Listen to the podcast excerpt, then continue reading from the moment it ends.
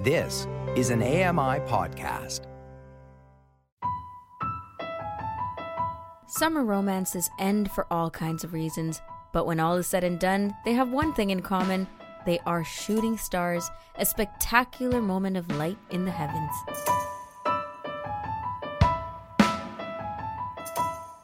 This is AMI Audiobook Review, the weekly podcast where we chat all things audiobooks, and I'm your host, Ramya Amuddin. Joining me is Nisreen Abdel Majid, and we have started off for the final weekend of July with a quote from Nicholas Sparks because why not end July with a little bit of romance? I mean, we've already kind of determined that summer is very, very romantic for some of us. So at least there's the potential for romance. For so Nicholas lucky Sparks ones. brings it. Yeah, yeah, yeah. For the lucky ones with the summer love and the youth and all Mm. of that. But it is kind of. I- feel like a, a kid at school again. We've been reading a lot of books to do with school. Um, Son of a Critch by Mark Critch, and his childhood memoir was just uh, hysterical. Uh, and it was all about school, school, school, right? So it feels like I'm a little bit on summer break, Nisreen. So end of July feels like halfway through summer. Oh no, got to be back in school in a month, which nobody's going back to school. We're all working, but still, it has that vibe. Are you in this headspace at all, or is it just me? I think it's just you, but I'm Okay, wondering. thanks. I think it is just you, but I'm wondering, you know, reading these books that we read in high school, does uh, reading it as an adult, are you getting it from a different perspective? Do you feel like you're more mature reading it? You're thinking more logically about it? I Or is it just another book? No, it totally makes a difference reading it as an adult or even reading things about kids as an adult. It is another example by Stephen King, uh, the title It, um, reading about these kids in school and the things that they they get to, and it's not written as a kid, right? It's written from a an adult perspective, and some of these kids are just whoa, like they're way mature for their age, or at least when I was their age, it was very different. Um, but it is so interesting. It's almost nostalgic reading it as as an adult, even though you haven't gone through what they've gone through. But it makes you feel like you're a kid again. So it's kind of cool, actually. Um, let's get to the CELA homepage because we like to check out their featured titles right at the very top celalibrary.ca for the Center for Equitable Library Access. And the titles up there are You Made a Fool Out of Death with Your Beauty by Akwaeke Emezi. We talked about this last week, and it's a contemporary romance. River of the Gods by Candice Millard. Adventurers and Explorers. Check this one out. We're going to talk about it a little later on. All the Things We Don't Talk About by Amy Feltman is a family stories category, and that's the last featured title on the CELA homepage. Nisreen, you got something for us that will um, spike some discussion. Yeah. So uh, the Good e-reader released an article that talks about the top benefits of listening to audiobooks. So let's break it down. Uh, starts with it's hands and eyes free. I mean, multitasking is a big thing in our uh, day and age. And then next, it improves in pronunciation. I think I'm. This is really good for me because I'm like, oh, that's how you pronounce it. I've been pronouncing things very wrong. And next, it improves critical thinking skills.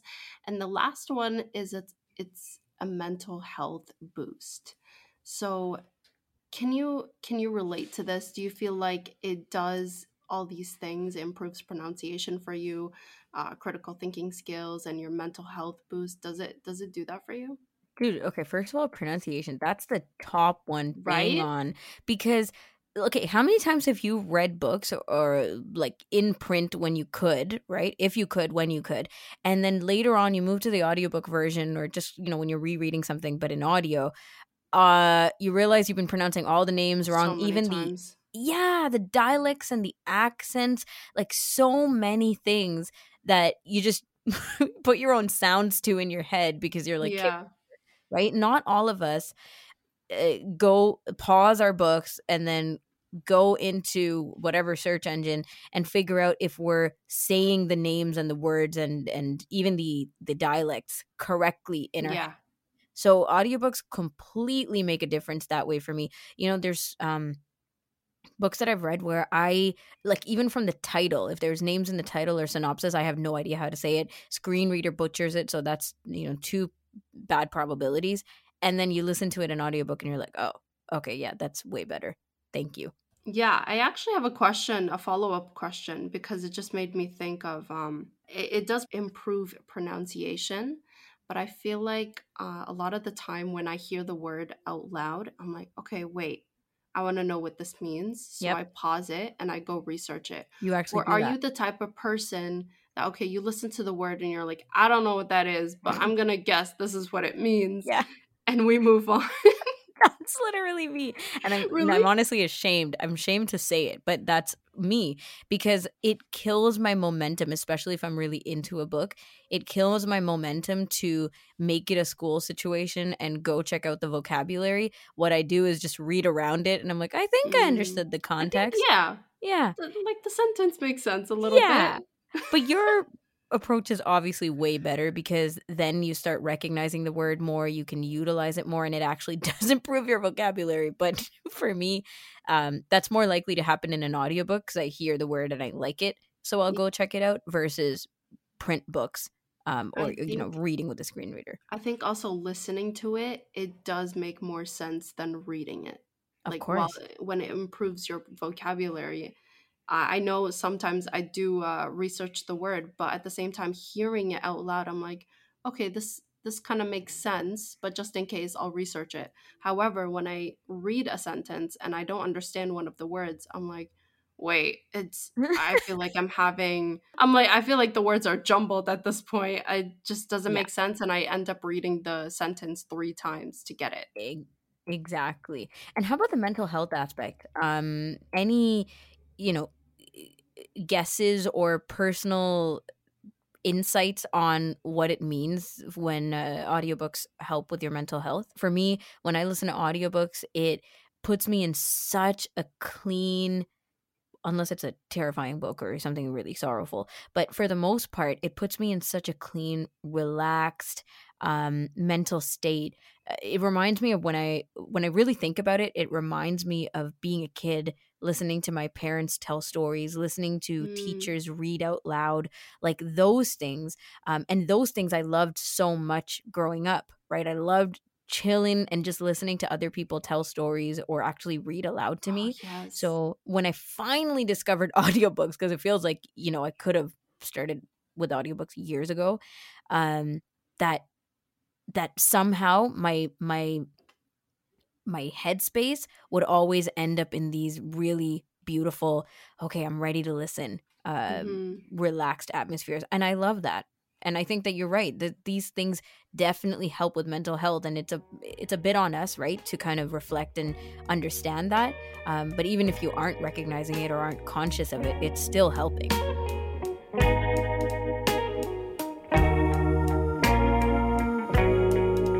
This is AMI Audiobook Review on AMI Audio, and we are always looking for your recommendations. So if you want to give us one, 1 509 4545. You can leave us a message for the show and give us your commentary, plus feedback at ami.ca. If you'd rather give us a quick email, shout out, or recommendation, we take it.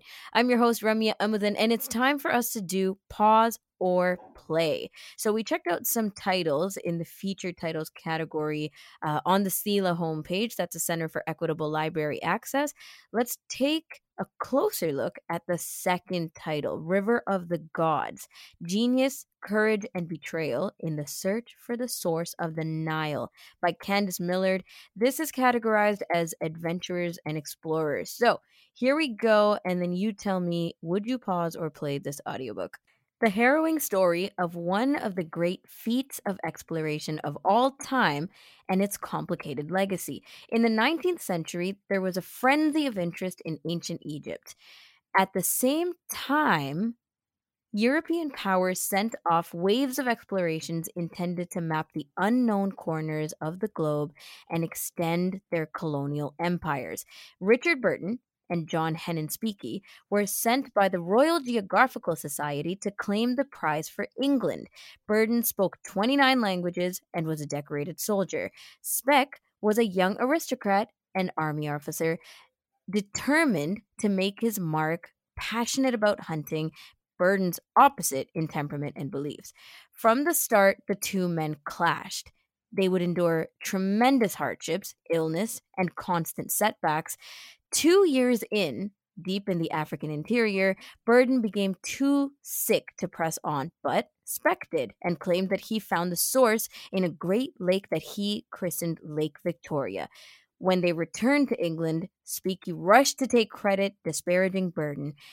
But there was a third man present in both expeditions without whom neither Englishman would have made any progress. In River of the Gods, Candice Millard has written a peerless story of courage and adventure set against the backdrop of the race to explore Africa by the colonial powers. Here we go around the table, starting with you, Nasreen. Pause or play on this title. Okay, first of all, the description was just way too long. the second of all, there was too many big words. Um, third of all, I'm just gonna click pause on that. Okay.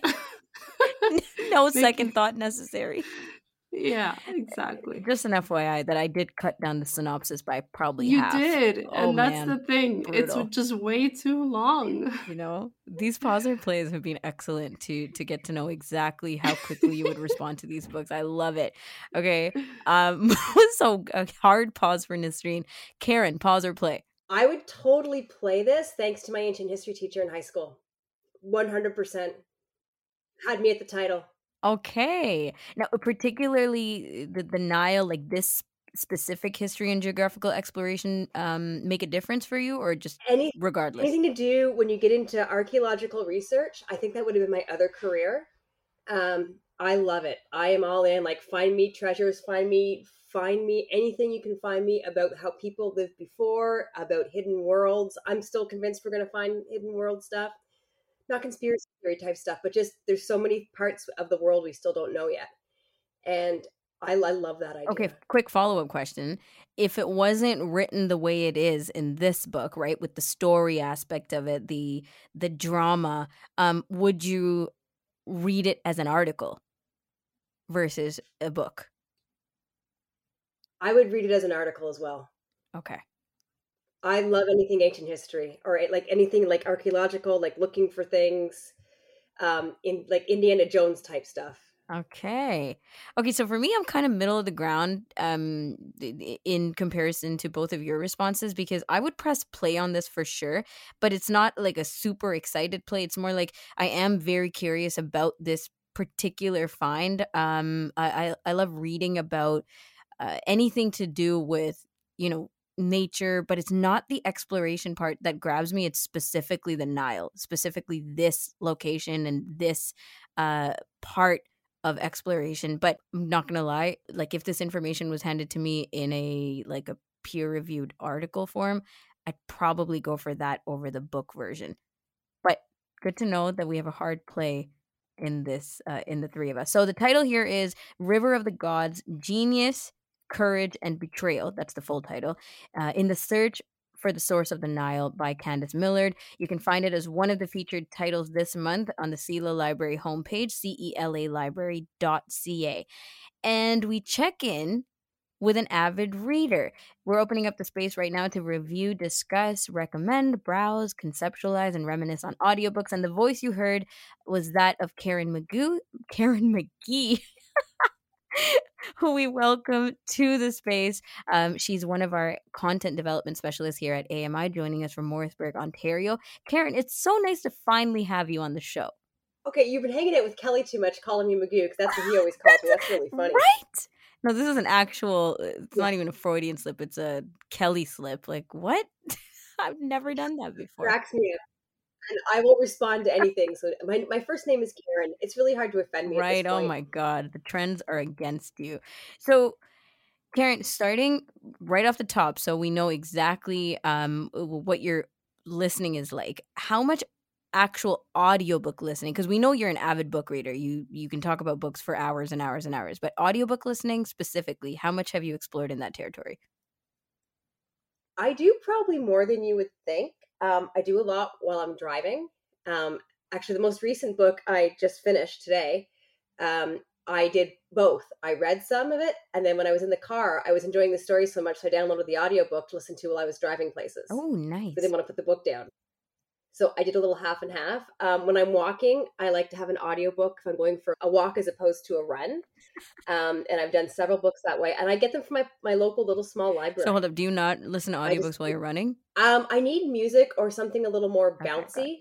No, otherwise my time gets really bad. Makes sense. And um speaking of activities you love doing, this is with reading. You love reading on the river. If you've if anyone has heard you talk on other shows, um you explain this whole scenario of uh, taking your books out to the water. Can you explain it on this show? So what I used to do um, when I was much younger, um, and I will still do it once in a while if I get the opportunity, but I would take a book and take a boat up the river, or if I was at somebody's cottage, take the boat a little bit up the lake, and then turn off the engine and get my book out and just drift back to where I was going. So you have to go like against the like you have to go up current and then drift back to where you're going.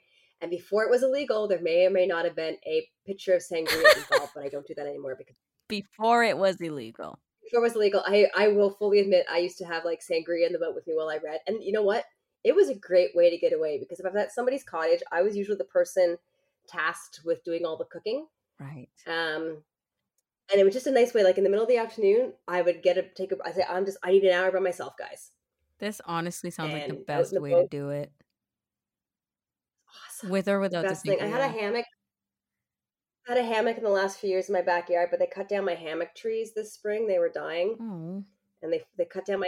And I miss my hammock for reading. my gosh. They were perfect trees. There's not very often you get perfect hammock trees where they're the perfect width apart, and my hammock fit beautifully, and I could just crawl up in there and wow. hide for an afternoon and read. I miss though. I miss my I trees. love these. You paint such a picture. You know, like I have such basic, like yeah, cleaning and and walking around, whatever. But these sound like ideal book reading, book listening scenarios. I love it so much. Nice.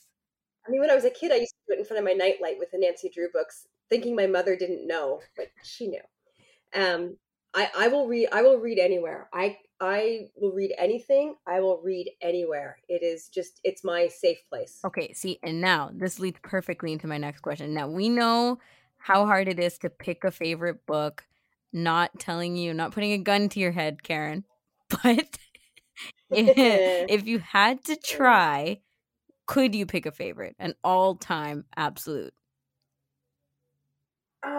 Okay. So I'm really torn on this one, and I thought of some more after we were emailing back and forth last night. Mm-hmm. Um, so no, I could. I, it depends on my mood. So I woke up this morning going, "Oh no, The Stand is- by Stephen King is my favorite book," which is something we didn't even like talk about. Um, I and, I- and I'm going to start off by saying the book I sometimes I answer the most with, and I and I, it really bothers me that it's still one of my favorite books because it is very problematic. I don't want to use the excuse that it was written in you know 1936 and that was the time, but it's Gone with the Wind. And the reason I like it is because it was starred a stubborn female. Yeah. Shocker. I may or may not. I may or may not have some stubborn female traits in me. I know. Shocking. Um, but it was a woman who I know, a woman like who in a time where it wasn't appropriate basically said, I don't care what people say. I don't care about being a lady. I need to do what's best for me and my family, and I'm going to figure out a way to do that. And I responded to that. And, and again, I know it's problematic, and I haven't picked it up for a while. I used to read it at least once a year. For about 30 years, I read it at least once a year. And I haven't picked it up for a while because there's that that that dichotomy about it being um, art that is problematic. Mm. That when it was written wasn't problematic, but now is problematic. Can you still like it? And I struggle with that. I struggle with that whether it's actors or authors. Um, there's a couple of my favorite authors that's happened to in the last couple of years. Um, where is there a balance? Do you do you cut something off entirely? So I I, I and I I struggle with that one a lot. and to be Um, fair, and my other favorite, like there are lots ahead. of books like that now right now especially because of cancel culture there's so many let's we don't even have to say books there's so many art forms and projects and uh things from the past products from the past that are just not good they don't stand up very well to today's uh atmosphere but Gone with the Wind is a really good example because it is quite problematic. But I felt the same way, and I've reread it a couple of times also, where the character Scarlett, like she really draws you in because of what she was fighting for for herself at the time. Now she is problematic herself too. Just putting that out there.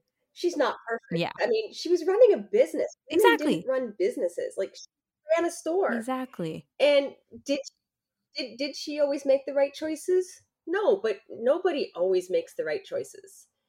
And you know, she had consequences to her actions. Like she, there was it wasn't one of these heroines who could be like was everything always went her way. Like her life was not easy. Mhm.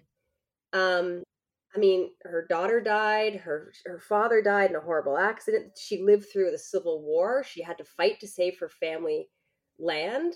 But boy, the way that some of the characters were portrayed in that book oh, is Oh, just so not absolutely good. good. Yeah. And and the more we learn about that that era of history, I mean, you think about it, the Confederacy was only around for what three years, three or four. Like it wasn't around that long, but there's so much culture around it. There is. And you talk about the the historical um I broke down a lot of the psychological, right? Like to be a woman like Scarlett living in that time um and also being like thinking of it kind of from my contemporary perspectives, right? Like uh, the and then she's also always comparing herself to the norm of ladies, right? At that time and and what it means to be a lady and why she's not like that.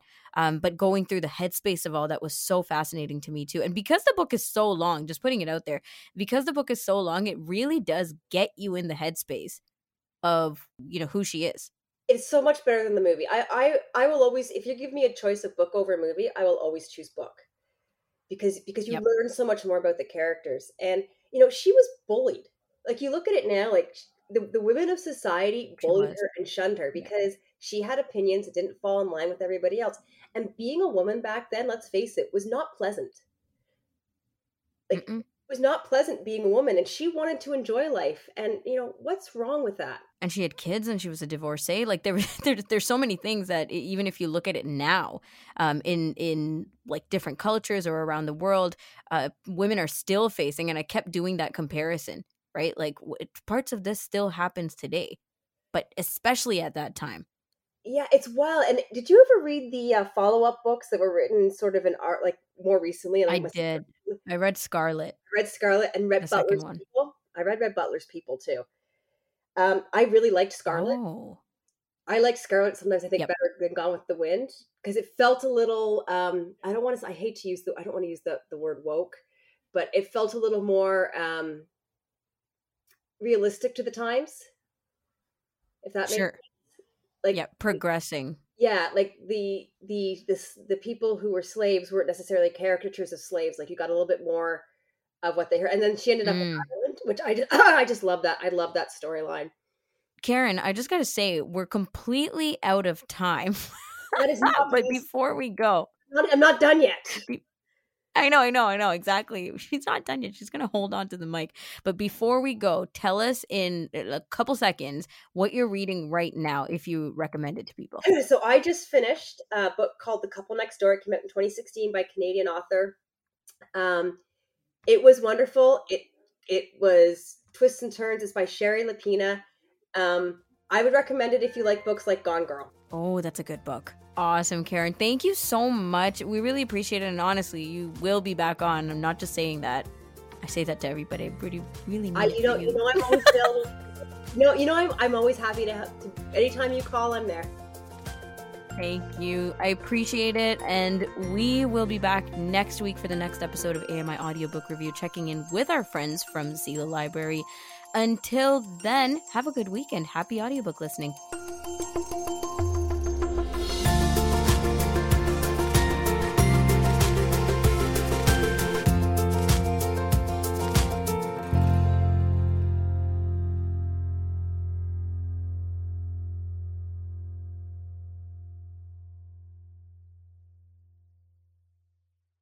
This was an AMI podcast. For more accessible media, visit ami.ca. The Walrus is Canada's conversation, and you're invited to take part. Download AMI's Voices of the Walrus, where professional narrators read selected articles from the magazine. Available wherever you download your AMI podcasts.